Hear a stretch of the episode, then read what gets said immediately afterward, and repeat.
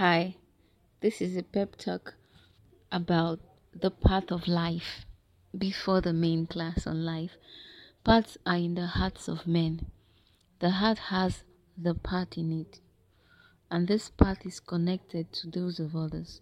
This is why you hear people say things like, I'm thankful our paths crossed.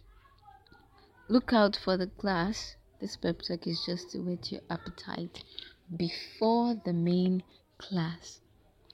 Thanks for listening. Bye.